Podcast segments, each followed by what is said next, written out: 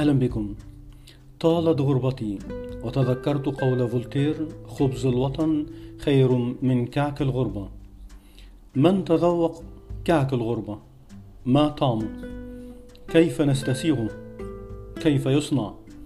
هل يصنع من الماء والدقيق أم هو مصنوع من العرق والدماء؟ هل هو سهل البلع كالسكر أم علقم؟ هل تحلم بخبز الوطن الذي تصنعه الأم ويكون حلو المذاق؟ هل اشتقت إليه فعلمك معنى الاشتياق؟ الغربة نفسها لهي أقصى من المر والحنظل.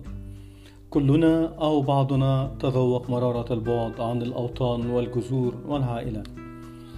كلنا يحلم حلم يومي لا يفارقه، هو نفس الحلم الذي يتكرر منذ لحظة وصلنا إلى أرض جديدة، ليس بالضرورة أن تكون أرض الميعاد لتحقيق أحلام، قد تكون حقيقة في يوم ما أو أضغاث أحلام. دائما ما ينادينا حلم العودة للرجوع إلى الوطن العزيز وأحضان الحبايب التي غاب بعضها لرحيلها إلى السماء، فافتقدنا الحضن الدافئ الذي لن ننعم به في يوم من الأيام، لأنه انتظرنا طويلا، وعندما طال انتظاره غاب هو أيضا، فأصبحنا نعاني مرارة طعم كعك الغربة ومرارة رحيل أغلى أناس في الوجود: الوالدين. وهل هناك أغلى منهم؟ كانوا يقضون الليالي الطويلة في دعاء وابتهال وصلوات لا تنقطع إلى الله أن يحفظنا.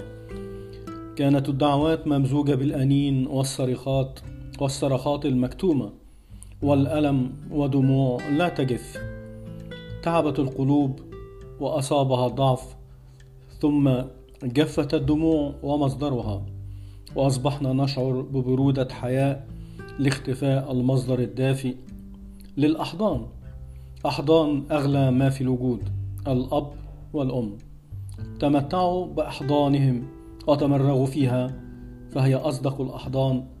تمتعوا بآبائكم وأمهاتكم وهم على قيد الحياة، فليس هناك أغلى منهم.